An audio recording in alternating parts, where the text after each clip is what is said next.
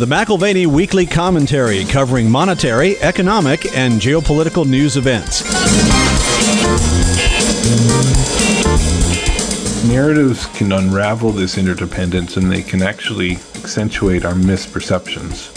They are very powerful, so they kind of work both ways, and our leaders construct them and it goes back to the uncheckedness problem is that the unchecked leader with a private interest in war will construct a narrative to pursue their private interests.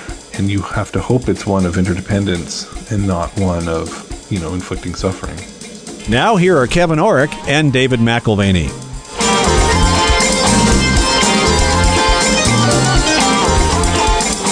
Welcome to the McAlvany Weekly Commentary. I'm Kevin Orrick along with David McAlvany. Well, I've been waiting for this interview for about a month, Dave. Uh, you introduced me to a, a book. Fortunately, I got a chance to read it before it came out. Why we fight. And one of the things that I really enjoyed about uh, Christopher Blattman's book is that he's not coming at it from a normal war book perspective. It's not why we fight and let's find out the good things about war. It really is mainly why we don't fight. Yeah, because most rivals loathe one another in peace. They look at the cost of war and they figure out how to keep a peace. And it doesn't mean they don't fight on occasion, but all out war is something that happens actually more rarely than you'd think. And that's a part of the conversation is to explore how is it that we fixate on war when actually peace is more of a common theme. Again, peace does not mean that everyone gets along perfectly, but there are some things that keep rivals from compromising. Something I really enjoy about uh, knowing you, Dave, is you travel a lot and you really try to meet the people that you, uh, you know, when you're traveling, you try to talk to them, get in into their heads. Rarely ever, though, do you meet somebody that later you find out is an author and we can have on the show. You, you love books, you love people. Yeah, as as a regular listeners know, I believe books are an amazing opportunity to learn and discover gaps in our thinking and and and in our knowledge base. So to find out there are aspects of complexity you've never considered is both frightening, but it's, it's also thrilling. Meeting Christopher Blattman and entering into a casual conversation suggested that he brought something unique to our conversation. He reminded me. He seemed like uh, uh, the main character in Mark Helprin's book, Memoirs from an Ant-Proof Case. There's this economist who has muddy boots. He's got a farmer's tan.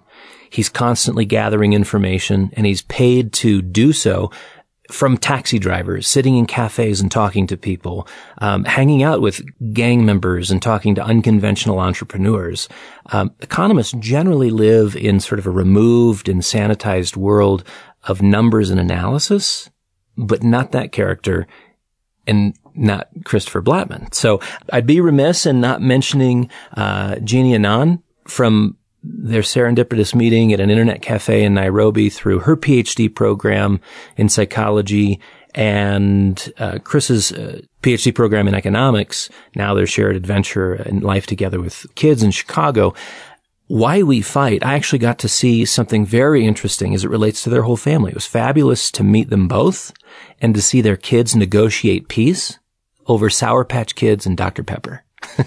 so we were dealing with scarce resources and parents know that that's either bargaining chips or, you know, the, the source of the next skirmish and occasionally could be linked to an outbreak of war. So Chris, welcome to the program. Thanks for having me. And now I have a new book on my reading list. well, I've, I've read your book. I think our listeners should too. They can easily order it at Amazon. It's hot off the press as of April 19th. Um, my gratitude extends beyond the book to the bibliography. As I went through that, we share about 18 overlapping points of interest. That is to say, from your 25 pages of references, there's 18 books that tie our minds together, from Hirschman to Jervis to Fukuyama to Schelling. I actually invited Thomas to be a guest on our program summer of 2016 before he fell ill. Hmm.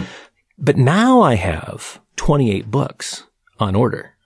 and these are by authors oh, I've never heard of, and they're on topics that I should understand, but I don't. So I'm grateful for a sort of a fresh prodding to learn and to grow and to fill more gaps. Um, so thanks for the book. Thanks for the bibliography. Oh, that's great. You're interested in solving problems. Most economists are. The problems that are on your mind, you know, occasionally sound like they are you know, the work of an economist, sometimes they sound like they're the work of, of, a, of a, an aid worker heading off to sort of a third world backwater malaria pond. Um, mm-hmm. conflict, though, what I like about my interaction with you personally and, and in the book is that conflict has a face for you. It has a name. It has a story. When most people think about, you know, the Russian invasion into Ukraine and conjure up images of tanks and munitions and the skeletal remains of buildings, statistics almost, you seem to go back and forth between the world of game theoretical cause and effect and a compassionate desire to see the world at peace with particular faces in mind, with particular places in mind. And so from Nairobi to Medellin to Mexico City, even to New Haven and Chicago, um, I like the kind of economics that you do. So we have a lot to talk about. Uh, I want to talk about the roots of war. Uh, but 1st mm-hmm. I think uh, a quote from the second part of your book is helpful in framing your goal. Ronald Reagan commented, "Peace is not the absence of conflict; it's the ability to handle conflict by peaceful means." What's your goal with this book? You know, I spent most of my life, professional life especially, learning about conflict and war and reading books and hearing ideas, and each one would rotate my brain 90 degrees. It was that important. And what I realized is nobody was bringing these ideas to the world, and they tended to sort of sit in academic circles. Sometimes one of them would escape, maybe by accident. And that struck me as a problem because if you get the diagnosis wrong, you're going to get the treatment wrong. And so there was this gap and I waited and I waited and then I decided, well, if no one else is going to write this book, I'm going to write this book mostly just to bring that. It's like a gift. It's, you know, I'm, a, I'm an economist and I'm at the University of Chicago, so I'm not supposed to believe that there are dollar bills lying on the sidewalk, but this was as clear as evidence as any that they do. So we'll look at the five reasons for war. You've got unchecked interests, intangible incentives, uncertainty, commitment problems, misperceptions. Mm-hmm. Uh, we'll look at the five reasons for war. We'll look at your four paths to peace, four approaches that insulate from the five failures. Start with why we don't fight. Then give us an overview of those, those nine points. Yeah, that's the crucial piece. I mean, it's the thing we forget and maybe the most important thing we have to know. We're kind of like doctors who only pay attention to sick people and forget that everyone else is healthy. We, we spend all of our time sort of looking at the grisly spectacle of something that's happening, like the Russian invasion of Ukraine.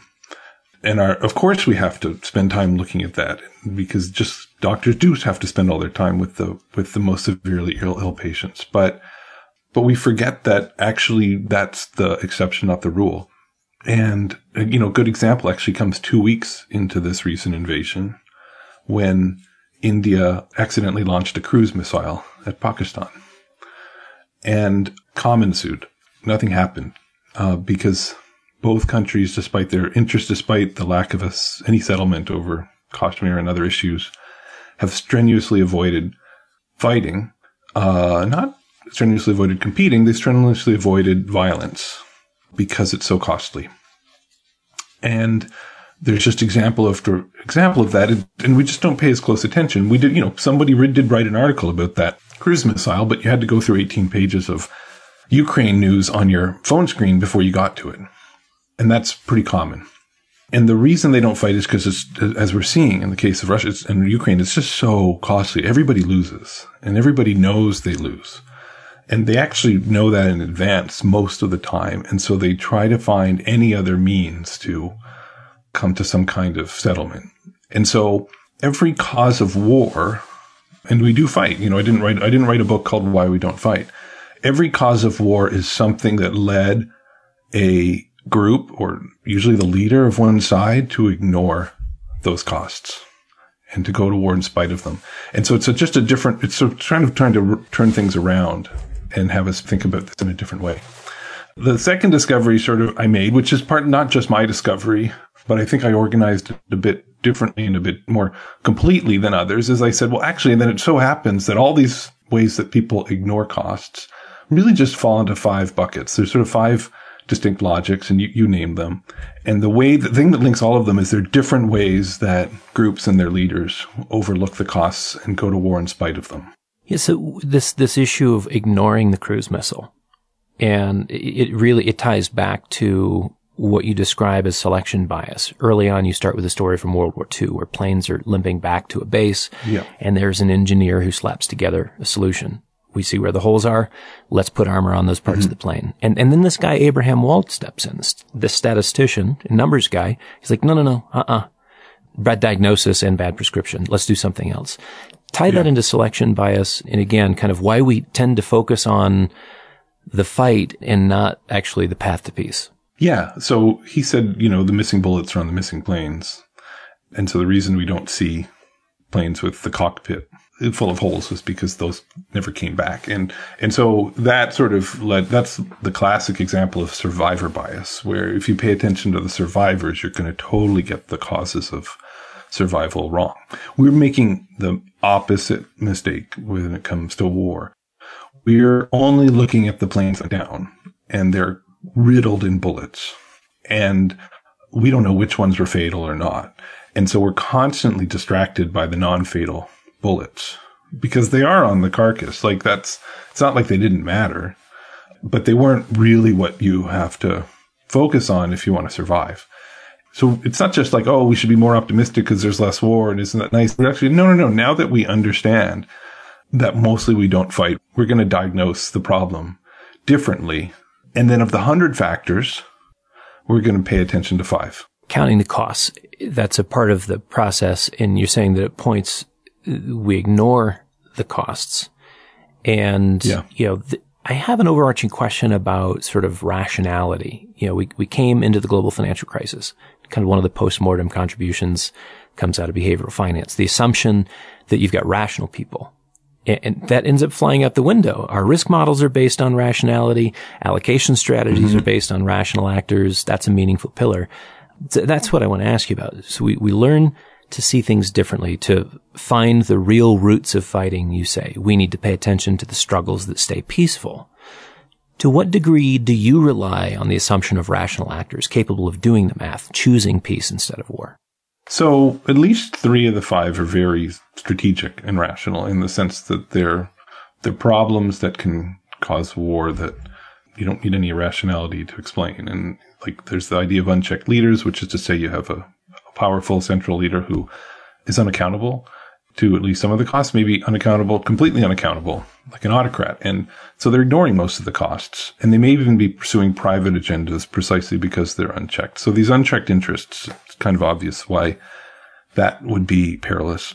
And then two others, which really are central to the strategic analysis of war, uncertainty and commitment problems have to do one, on the one hand, with how the fact that we don't know the strength of the other side may lead them to bluff, may lead us to just make bad guesses, but may also give them incentives to bluff. And sometimes we have to call that bluff, which is a, anyone who's played poker kind of understands the basic logic.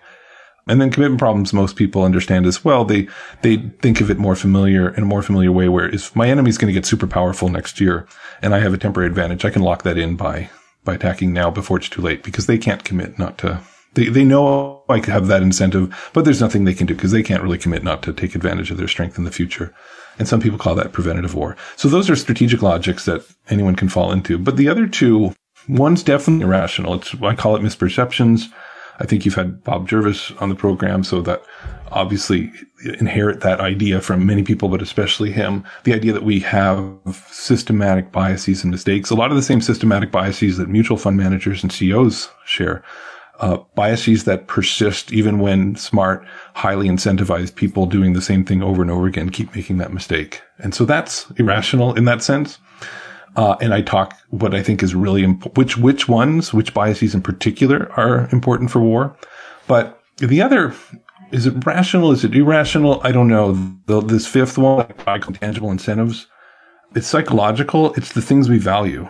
So if as an autocrat I value personal glory or I have some nationalist vision that I want to pursue no matter the cost, which is the dominant narrative of Vladimir Putin right now, for example, then I will pursue that in, that ethereal objective, that intangible incentive, despite the cost, because it's worth it. And I can only get that thing through violence. So violence isn't so costly anymore because I get something from it.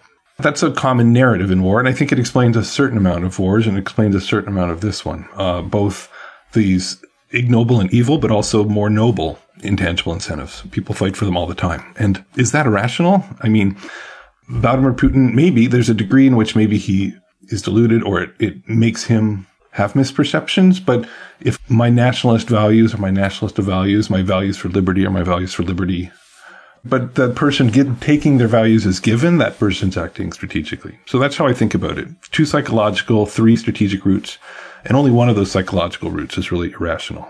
Well, let, let's work through some of them because it's kind of like a war typology. You, you say, in yeah. your view, there's no good or bad leaders who will act nobly or not in office. There are only constrained and unconstrained ones. So paint a picture of a leader's private incentives differing from public interests. Right. So I, I mean, someone like Vladimir Putin is a good example, an easy example. Having a, a democracy on his border, but not just any democracy, but a democracy and two color revolutions in the last 10 years in a place that Russians identify with, maybe more than any other place on the planet. So it's a dangerous example. But that dangerous, that's an example. It's not dangerous to the average Russian. It's dangerous to Putin's apparatus of control. And so his private incentive to invade and his main strategic incentive to invade is actually to exterminate that threat in that example because it threatens him. Um, and that's, I say that's easy because it's easy to see with any personalized autocrat. Uh, it's harder to see in other cases, but it happens in democracies. You know, the example I use in the book, I like to use the example of George Washington, who early, but long before he was president, helped ignite what Americans call the French Indian Wars and what later became the Global Seven Years' War through his uh, sort of greedy land prospecting with uh, and, and at the head of a militia that was basically advancing the interests of, a bunch of wealthy Virginian landowners like himself. I have to tell you, that's a big gap in my history. And when I, when I was reading through this, I'm like, yeah. how, how do I not know this? uh, it's a there's a whole book by a guy named Bruce Bueno Mesquita at NYU on um, on American presidents and all of the ways in which imperfectly checked they did some unpleasant things. Uh, amongst the noble things, right? Like all the noble sure. uh, things we think about George Washington are true also and, and probably dominate. But we sort of sweep other things under the carpet in our high school history lessons. So he too was an example of someone who had a, a private interest and it wasn't necessarily consistent yeah. with the public good and he was somewhat constrained, right? Especially once he eventually became president, although, and so he wasn't necessarily as warmongering, or he wouldn't have had the same, even if he had the same private incentives, he wouldn't have been easily been able to act on them because there's a continental congress and wealthy landowners and business people and things who could formally and informally check him. And so that reduces the problem, right? And that's why I say there's no such thing as good or bad leaders, although there are. Like I'll label some intangible incentives and good and evil, but put those aside and, and still like leaders' intangible incentives won't influence the decision the polity makes if that leader is fully checked and forced to internalize all the costs. And it's one reason we have what many people call the democratic peace, which is the fact that democracies almost never go to war against one another and then seldom go to war against other places. And when they do, it's almost always against an autocracy that's war biased and unchecked. I could feel the, you know, constrained versus unconstrained and no good or bad leaders. It felt like a little dose of real realpolitik. And the thing is, is it's the centralized, unchecked leader. It's not just that they ignore the costs and might have private incentives, but it turns out it, that augments all of the other roots of war as well. If they have intangible incentives, evil or noble, you're in more sway to them because power is centralized and personalized. If we're more subject to their misperceptions, there could be a lot more uncertainty about what's going on in their mind, which is more important. And, and then it's hard for them to make credible commitments. And so when there are big swings in power, it's hard to sort of solve that commitment problem. So if I, when I try to pin down, like if there's one fundamental driver of instability in our world and in the future, it comes from centralized, personalized power. And if that fades, which is say if, if we reach a more checked world, I have faith that that's a, going to be a much more peaceful world it seems to me that as, as you're talking through some of these ideas, there's sort of a cross application. You know, the checks and balances certainly apply within the area of unchecked interest as, you know, as do the rules and enforcement and, and even interventions, which we can get to in a bit. But after the global financial crisis, we saw the difference between privatized gains and socialized losses.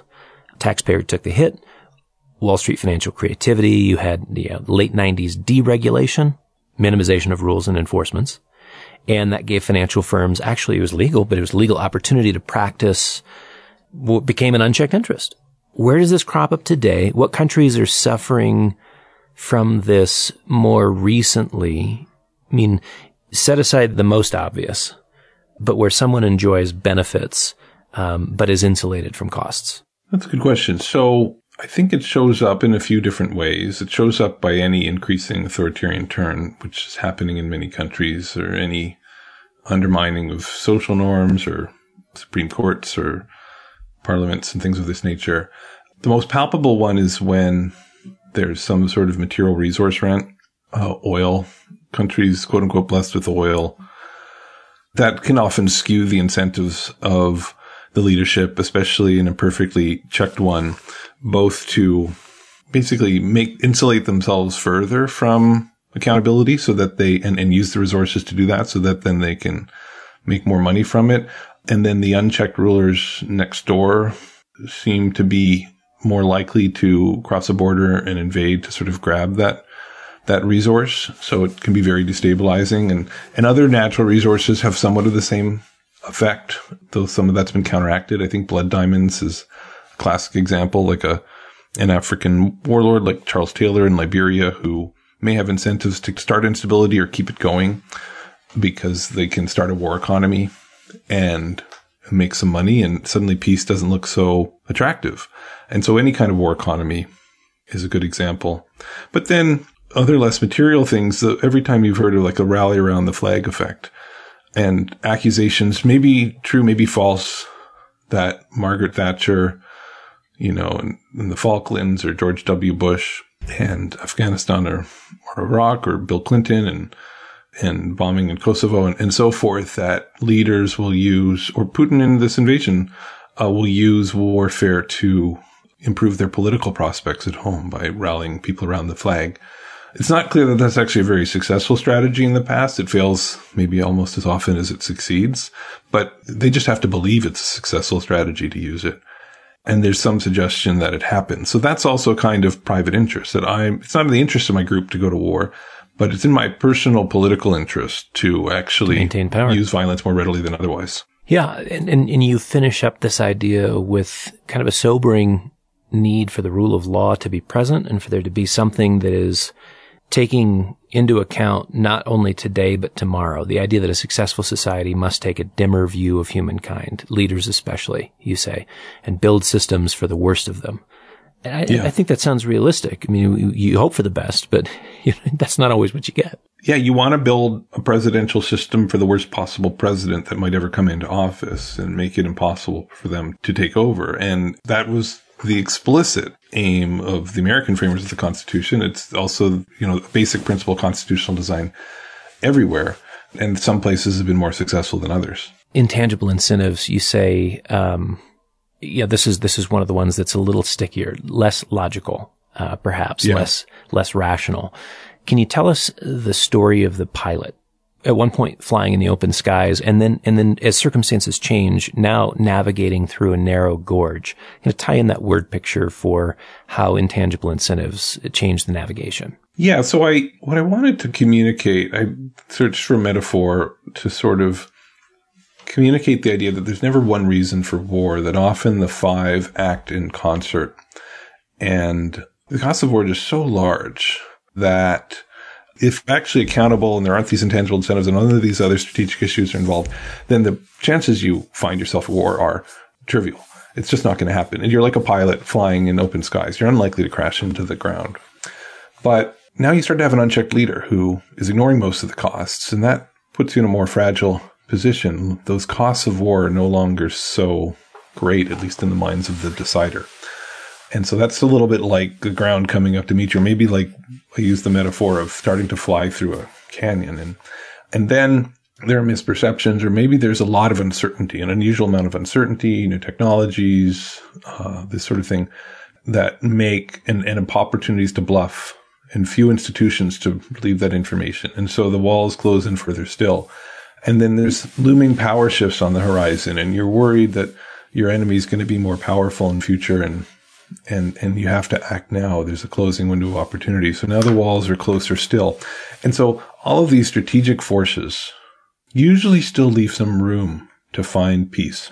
It's in this fragile moment that's fragile precisely because these more fundamental forces have caused leaders to overlook the causes of war.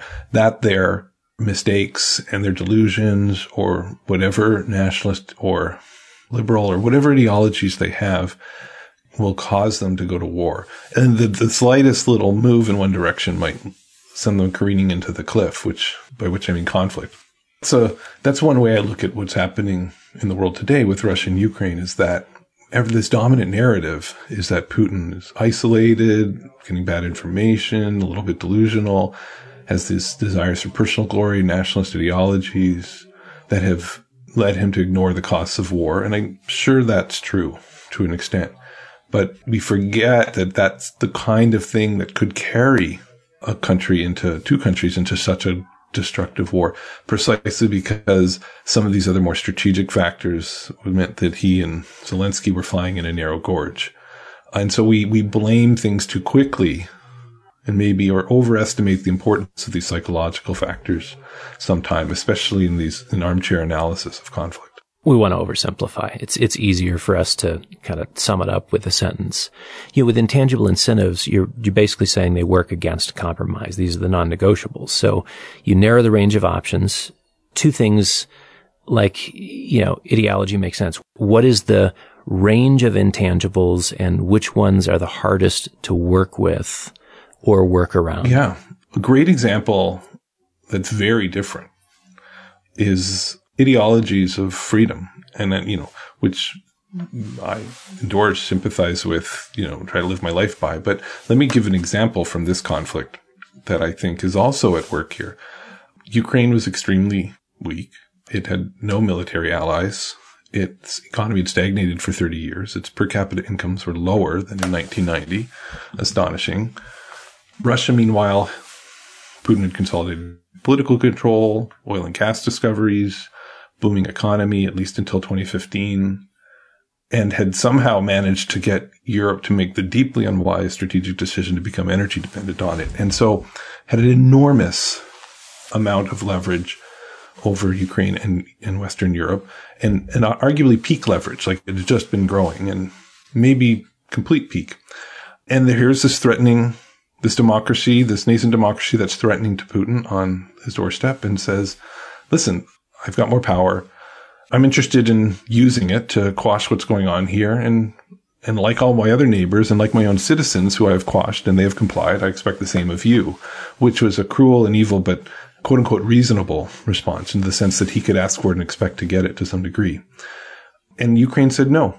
Their military strength could not justify defiance. Uh, they, in that sense, quote unquote, should have compromised. But they said, we refuse. This is a repugnant compromise. Essentially, one explanation is that they were ideologically committed to the idea of sovereignty and freedom. And they would not compromise on such a thing. That was a price too high. And I tell the same story in the book about America and about the American Revolution. So I bring back George Washington and I make him look a little bit better than I did in an earlier chapter where I note that this is one of the main explanations that historians have, the ideological origins of the American Revolution, that it was the colonists rejected the semi-sovereignty on offer from this tyrannical imperial superpower that militarily dominated it. They had no business winning any fight, uh, which is why they seemed unlikely. So they probably should have accepted that compromise. Uh, and they didn't. They they chose not to. So that's another kind of intangible incentive that leads people for more noble reasons to reject the most reasonable compromise and offer given the cost of war and pay the cost uh, because out of principle. So I think that's we can't ignore that in this Ukrainian case. Uh, there's a war in Ukraine because they're the only neighboring republic that didn't roll over there's so many ways to approach um, the ideology of freedom, and there's a huge philosophical discussion to be had there. But it seems like there's an approach to discussing ways of looking at freedom that if you're talking about a religious ideology, it's more of my way or the highway. When, when you see sort of the righteous outrage, that, that would seem to be one of those intangible incentives where there's nothing for discussion here. We've got evidence from God that we're right How do you argue with that? yeah, you also see people refusing compromises and believing them to be repugnant for those reasons as well. So, right. yes, your ethnic group is stronger than mine. Yes, your religious group is stronger than mine. In, in all probability, you could crush me, but I will not give up what you're asking me. I will not convert or I will not give up my ethnic identity. I will not let my children only learn your language. I will fight rather than give up this thing which you have the military and material power to command because I value it too much. And sometimes that's noble and sometimes it's just hatred for that other ideology. So, so it happens a lot. And I just want us to recognize that all of these different stories, mm-hmm. disparate as they are, are just different variations on a theme, which is to say, I will pay those costs of war because I value this other thing, this ethereal, intangible thing. It seems this is one of the areas, this kind of domain for charismatic leaders to leverage influence in the intangible incentives. Yeah. Well, even if the leader doesn't have that ideology, if they want to rally people behind them, they better manufacture it fast. That's a propaganda. form of military strength. Yeah, propaganda. Because you know what? Like all my bargaining power vis-a-vis my adversary comes from my ability to win a war and threaten to burn the house down. And one way you do that is by unifying your group behind you and having them work harder and put more money in and fight longer. And so intangible incentives can be a reason that leaders go to war. But once they're at war, it's a source of bargaining strength. And before you go to war, if you can manufacture this, you have more bargaining leverage vis-a-vis your enemy. And so that's the tricky thing. Like, why would a leader consciously try to foster an intangible incentive to fight, knowing that that could actually, he could lose control or she could lose control of that and find the nation at war in future? Well, they might manufacture it and risk that it gets out of control because it's the source of bargaining power. Because if you can pull it off better than the next country or the next group, then you're going to be able to claim more of the pie. Yeah. I mean, you see this in our two year and four year election cycle. You're trying to harness the energy of the masses and it, it actually pays it to some degree to keep people frustrated and angry and bitter, you yeah. know, sort of this bitter political animosity because that represents a source of energy for, you know, moving the ball farther down the field and not healthy, but it's, it's, yeah. There's a famous scholar of Indian riots who calls it the institutionalized riot machine. And you can see it in every society. Mm-hmm. You know, it's Fox News and MSNBC to some degree that it's like there, you need to actually, as a political leader or lead, you need something to sort of continuously keep your people enraged so that when the time comes to like undergo something risky and costly, you're able to persuade them to do it out of this mix of information and misinformation and passions that you've channeled. And sometimes that's, you've channeled it in peaceful ways and, and the institutionalized riot machines in some Indian cities do not. But that's it. That's kind of what our online and television rage machines are doing. Yeah, I think that's an interesting segue. You mentioned that Goebbels, you know, thought radio was the most important instrument of mass influence that existed mm-hmm. anywhere. What would he think about media or social media today? Yeah, I mean, I can only assume that, I don't know, he might have just the same talent and genius, evil genius for this. Certainly many people do. It's kind of incredible, actually, how uh, I would not have predicted 20 years ago that it was possible for authoritarian regimes in particular to exert this much information control over this huge, diverse, grassroots thing called social media. And yet that is what many of them have figured out how to do. Uncertainty. Uh, so it seems to explain the build up to war.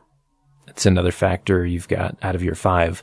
Talk to us about the judgment of relative strength and the judgment of someone else's determination or resolve and the risk of misjudging. Yeah. I mean, in some ways it's pretty intuitive, which is to say that if we each have a 50 50 chance at winning a war and we both know that, and war is going to be incredibly costly. Well, then this conclusion, which I've just drawn, which is, well, then most of the time we're not going to fight is kind of obvious.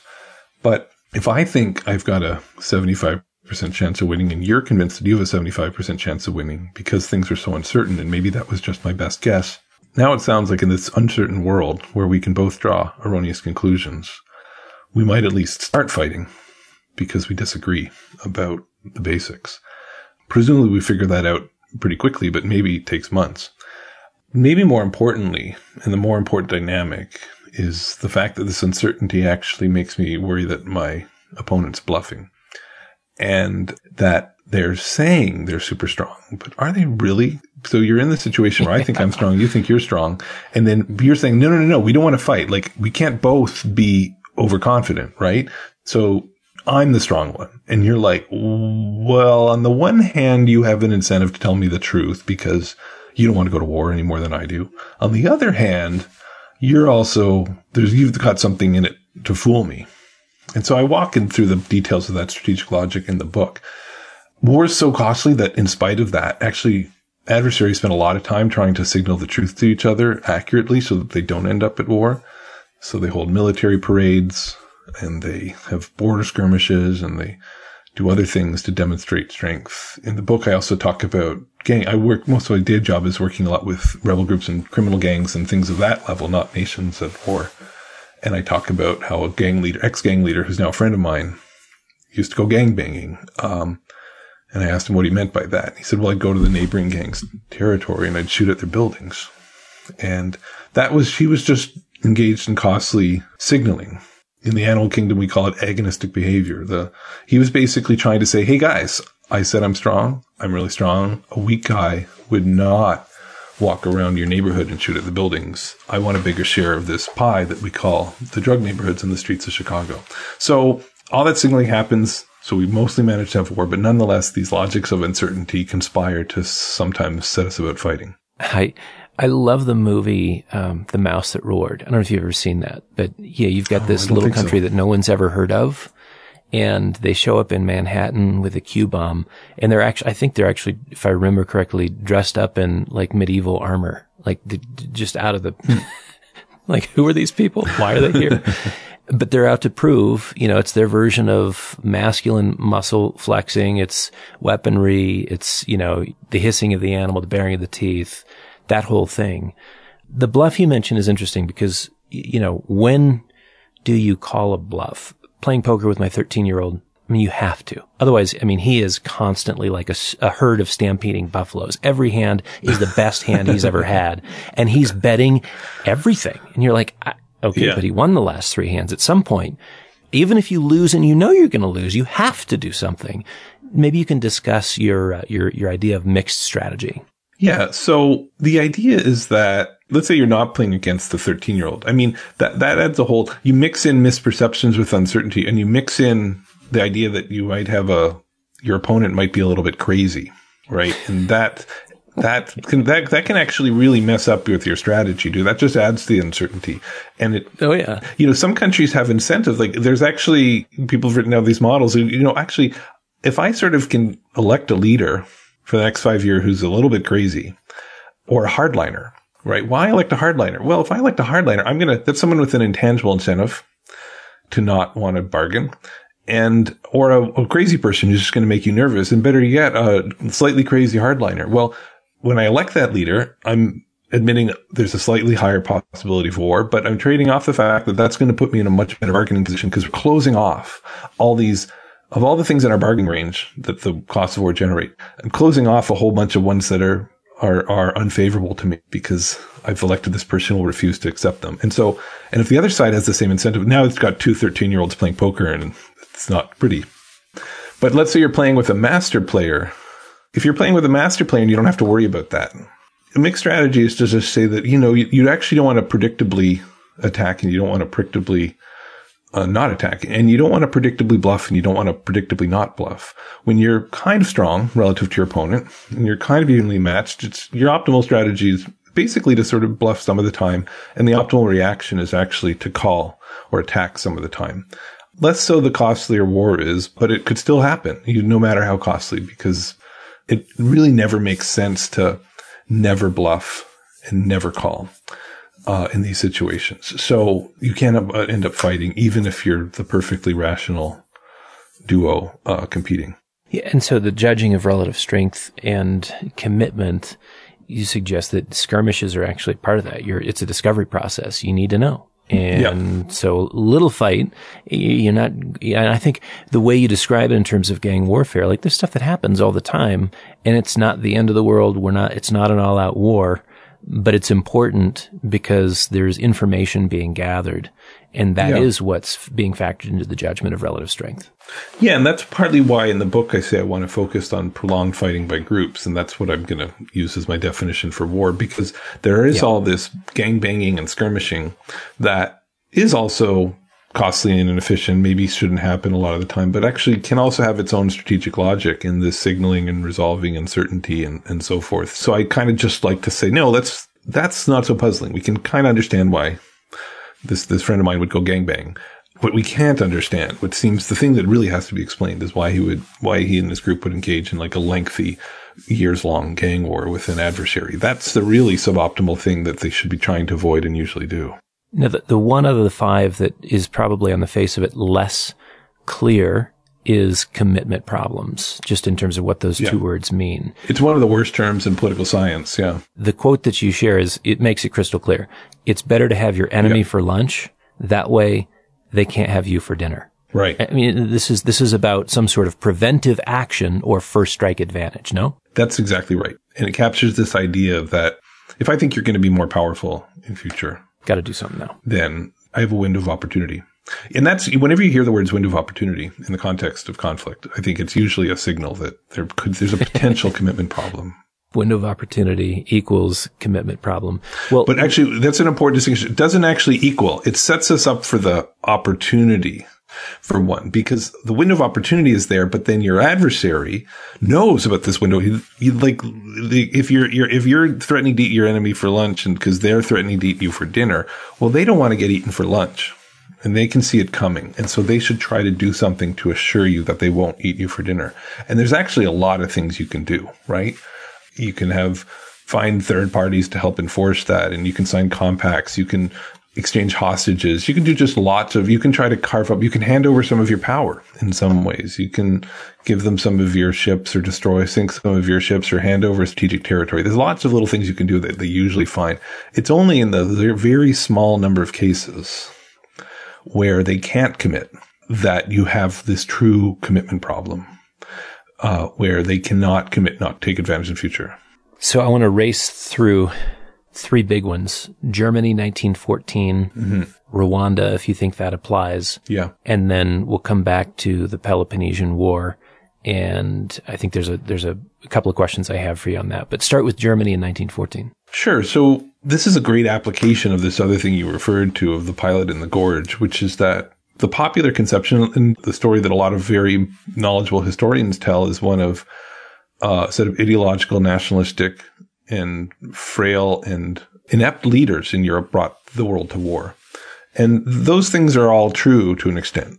But once again, it's this situation where they, those frail and feeble and, and, and ideological leaders only could matter because the strategic circumstances had made this so fragile.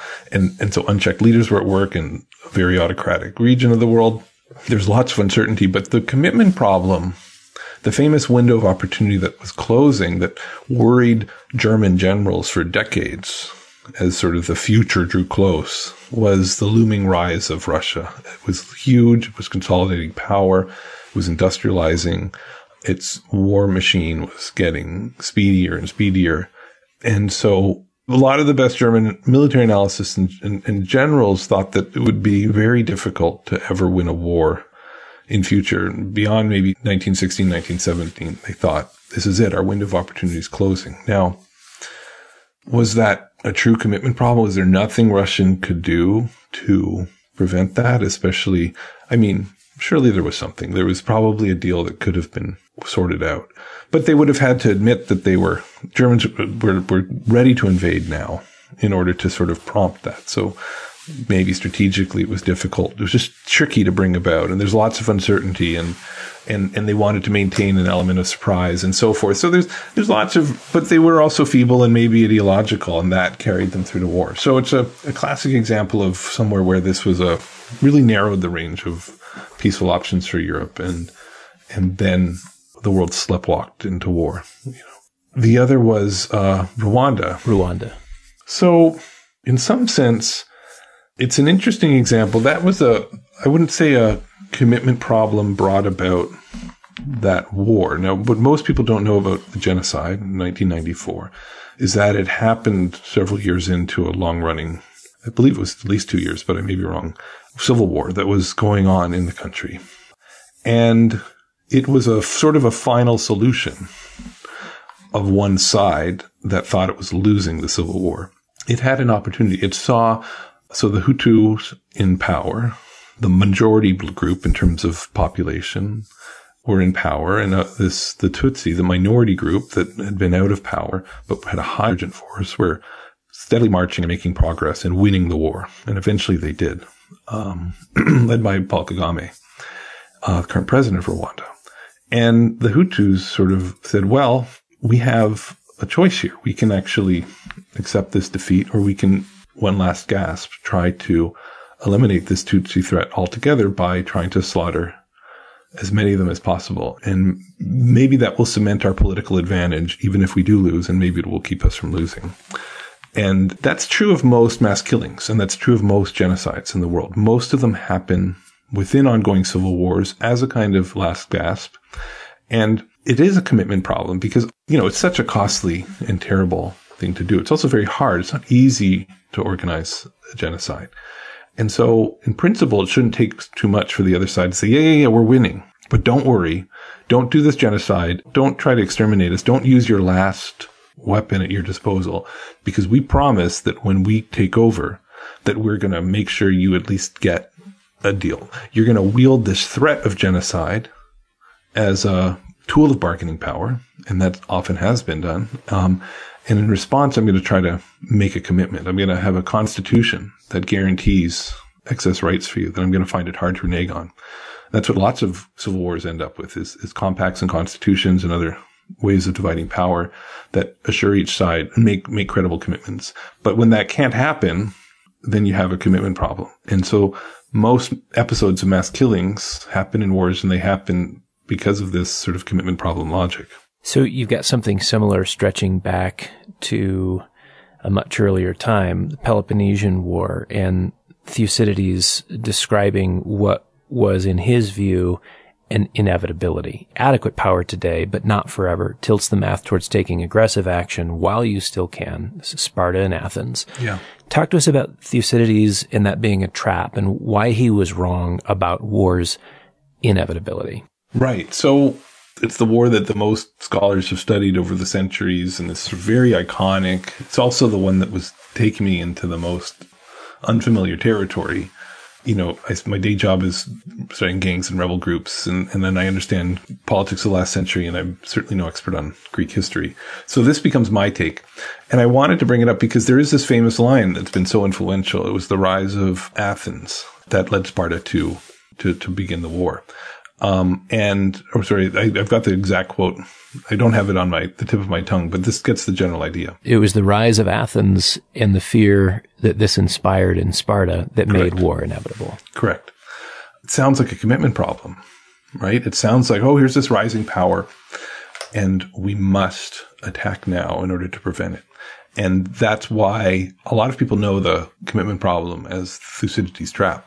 And you hear it invoked all the time. The rise of China are we doomed to go to war against them? Are we in a Thucydides trap with China? And Xi Jinping loved to ask this question and talk about this with reporters. He's kind of obsessed with it uh, over the last five or 10 years, which is kind of a dangerous thing for him to be really obsessed with uh, or worrisome.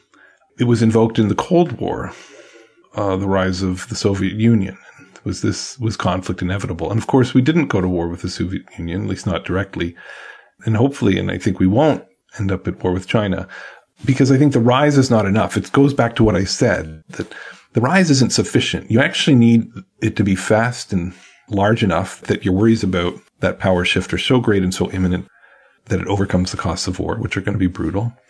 But more importantly, you need your adversary not to see this, recognize it, and try to provide assurances in some way. And so I was unsatisfied with the mere rise of Athens as I read the histories and, and analyses that that was sufficient. And the thing that really leapt out at me, and this is my hypothesis, and not enough people have analyzed this war from a strategic perspective. Almost none, as far as I could tell. I was hoping that I would be able to just relate the story that some historian or political scientist had demonstrated, but no. But my hypothesis is that the really crucial thing was that there was a neutral third power. Today we know this, it's centered around what we call the island of Corfu, then it was Corcyra. And they had the second largest navy after Athens, and they were neutral.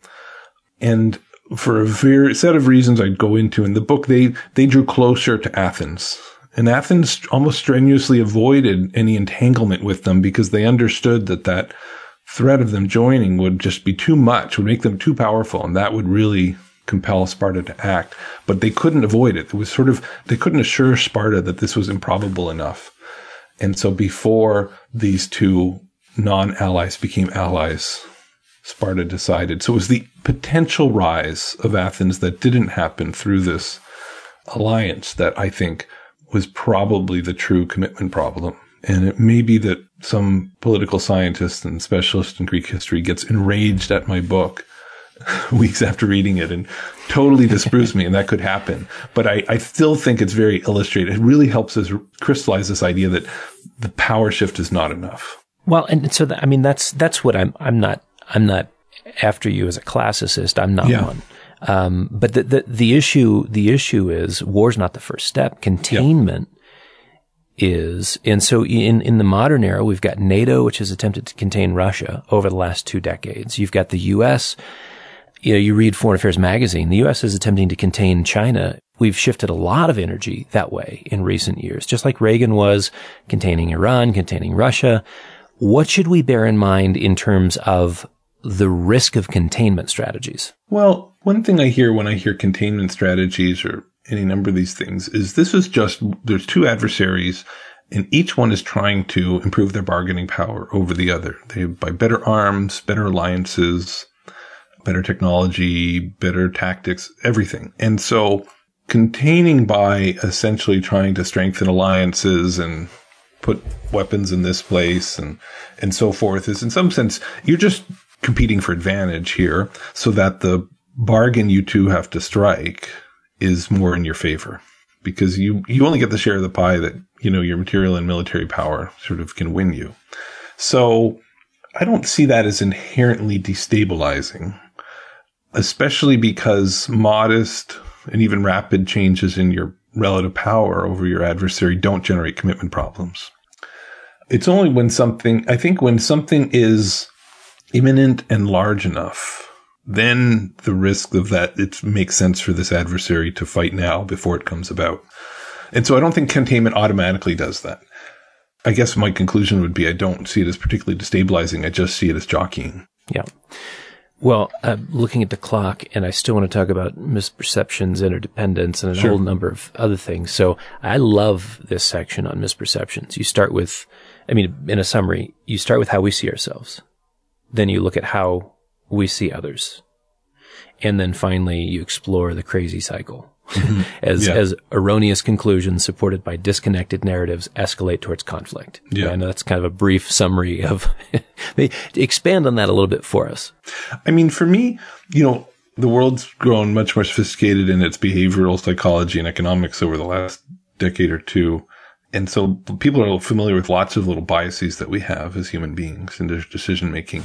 But a lot of those matter most for kind of trivial decisions in the sense that like, you know, we get the wrong gym membership. But if it gets really, really expensive, we start making the right decision. So I didn't want to focus on those because I wanted to focus on the set of biases that seem to persist even when the stakes are really high and even when it's being deliberated on over long periods of time with groups.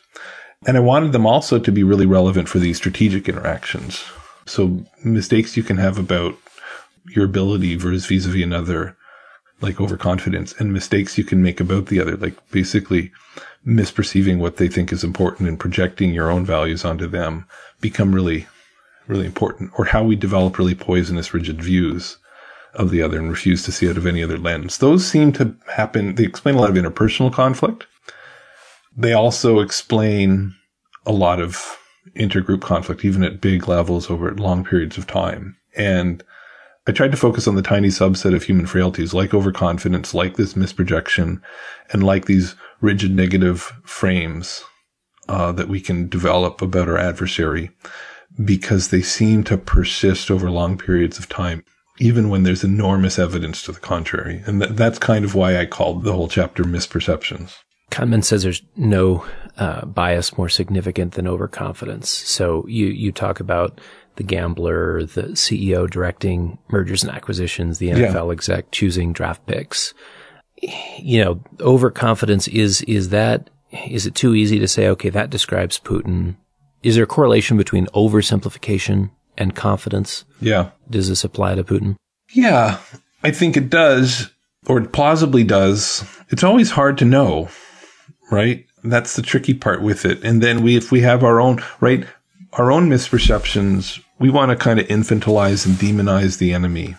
And so I think we also have to like tread cautiously with this emphasizing the overconfident story and underestimating the strength of the enemy. Surely it's true to a degree, but it might, it might be everything. It might explain it all, but none of us can peer inside his mind. And I think it's dangerous and ignores history to assume that that's the main or on, let alone the only driver. Well, I think what I what I like about this chapter is it could be a standalone book. And I mean, this is one that crosses over into so many different fields. Mm-hmm. And I, I, can also imagine more than a few interesting conversations between you and your wife, as deeply read as she is in psychology. There's a lot of this here. Yeah, it's definitely a chapter where I benefited the most from help, and both Jeannie Richard Thaler here at the university and Nick Epley and Betsy Paluck at Princeton are all some of the leaders in this area. And, and I leaned on them more heavily than I maybe leaned on anybody for any other chapter because I wanted to really get this right. Yeah, it's it's kind of mind blowing to me. Like digging into Jervis in his works, it's it's just very complicated. We have a hard enough time knowing who we are. Yeah. And to try to accurately gauge who someone else is Yet here we are making highly consequential decisions with questionable data because yeah. we, we, we can't judge ourselves accurately a lot of the time. Yeah. And like you said, we can't get into Putin's mind. We don't know what's going on here. So in terms of international relations, how do we better manage misperceptions?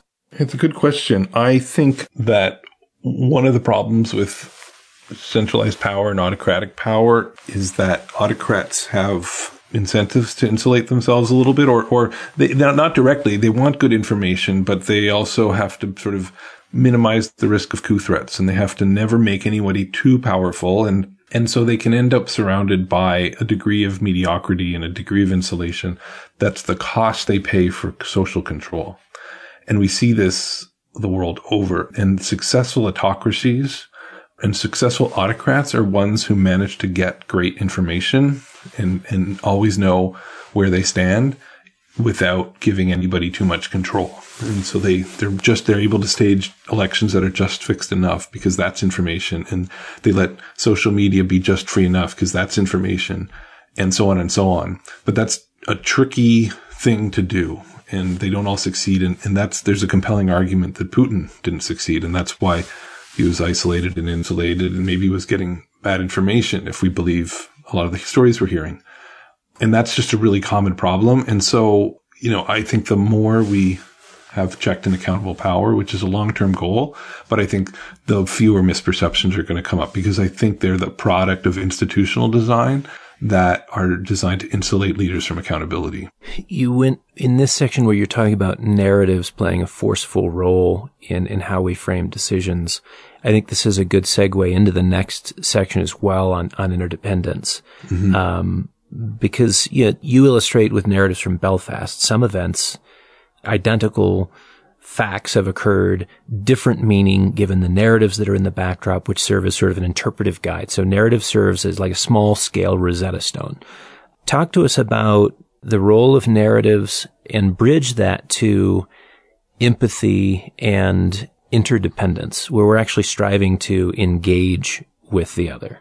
Right. I'll, I'll, reverse it. I'll start with the interdependence and then work back. If I have empathy for you and I understand you and I care about your well-being and suffering, and if you're my adversary, right? So I suppose I care about the average Russian, which I do. Uh, I don't want to go to war because I not just, not just because of the cost to myself, which is the only thing the model, the simple model says I care about, but I actually care about you.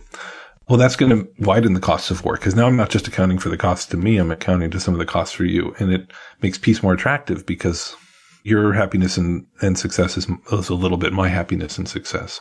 And we can do that through ideology. We can do that through social linkages. We can do that through economic development and interactions. And there's lots of ways that that develops. And we construct narratives of human rights and of brother and sisterhood and of commonalities between my people and yours. And that and those narratives are really important for building that empathy and interdependence. But we can also construct narratives that do the opposite, that demonize you, maybe that cause me to enjoy your suffering, uh, and to take pleasure in your pain, or maybe just make me interpret everything you do in the most unfavorable way possible, which is this action you've taken to maybe signal your strength.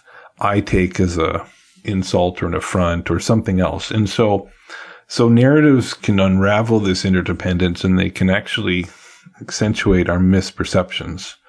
Uh, they are very powerful. So they kind of work both ways and, and our leaders construct them. And it goes back to the uncheckedness problem is that the unchecked leader with a private interest in war will construct a narrative to pursue their private interests. And you have to hope it's one of interdependence and not one of you know, inflicting suffering. You know, the four paths to peace, the interdependence is the easiest for me to grasp. And so going from that to checks and balances and rules enforcement and interventions, I'm reminded of uh, the conversation we had with Otmar Issing. This is in 2008. Mm-hmm. Issing was the longest standing member of the ECB board at the time, European Central Bank. And he told me about a lunch gathering with a fellow economist in the canteen. This is in the early days of the ECB. Mm-hmm. What they discovered was the crossing of two distinct narratives and one overarching passion. You had Issing's father, who was a prison guard in the war, and his colleague's father, a prisoner in that German camp. And the importance of the work they both committed to at the ECB they felt in every fiber of their being. The costs of war and the tragedy so near to both of them made their work more incredibly important. It was not, it, it, all of a sudden, it, it's not mere monetary policy. It yeah. wasn't interest rates that mattered. These men were looking for a generational do-over and, and, and, you know, having Europe as, having a shot at, at living in peace. So just fill that out for us a little bit because the interlinkage, the interdependence. In the old days, that might have been dynastic marriage. Maybe yeah. today it's trade deals and social interactions. Just build it out for us a little bit. Yeah, I mean, that's mostly stabilizing. The fact that if my economy is completely entangled with yours, like this is one reason, you know, will, will the U.S. ever go to war with China? Well, that would be a costly war that everyone would strive to avoid, even if Americans and the Chinese did zero business with one another. But the fact that the economies are so intertwined, that would be so painful for everybody and for so many influential people in both societies to actually unravel that just to fight that it's an added incentive or counter incentive, right? It's, it just makes war even more costly than it was when you weren't entwined. And so that's generally stabilizing. You know, now if you want to put a little asterisk and say, well, you know, in a, in a world where you're integrated with everybody, it's actually maybe it's sometimes it would be, wouldn't be so costly to completely disentangle yourself from one loathed enemy. And so, you know, it's not just a, the, the more and more integrated the world gets, it's not just like we move more and more towards peace and total entanglement. But nonetheless, we don't even need that entanglement to have incentives for, for peace. And, and you add the entanglements and, and almost all the time, it's just going to make war all the more, more painful. And I think that's the project that so many European leaders engaged in for at least two or three generations in order to create this amazingly peaceful, you know, that, you know, we call Western Europe today. To some degree, we suggested the value of checks and balances when we were talking about unchecked interests. And if we had more time, we'd fully cover that and rules of enforcement and interventions. What I would suggest is that anyone listening just orders the book, um, read it, study through it, learn, it's a valuable contribution. And, and Chris, I appreciate the, the, the, sort of serendipitous meeting in Utah. I'm glad your family likes to ski. And. I'm glad that you were engaging interpersonally. I'm, I'm grateful for who you are, uh, what you've contributed and what our listeners get to benefit from, not only in this uh, sort of Reader's Digest version, but also as they dig in and read your pages. April 19th, available at Amazon. Order a copy. Thank you. any parting shots? No, I'm grateful as well and grateful for the meeting. Thanks so much for your time. I look forward to the next time we get to spend a little time together. You've been listening to the McAlvany Weekly Commentary with our guest, Dr. Christopher Blattman. Uh, you can find us at McAlvany.com. That's M-C-A-L-V-A-N-Y dot com. And you can call us at 800-525-9556. This has been the McAlvany Weekly Commentary. The views expressed should not be considered to be a solicitation or a recommendation for your investment portfolio. You should consult a professional financial advisor to assess your suitability for risk and investment. Join us again next week for a new edition of the McAlvany Weekly Commentary.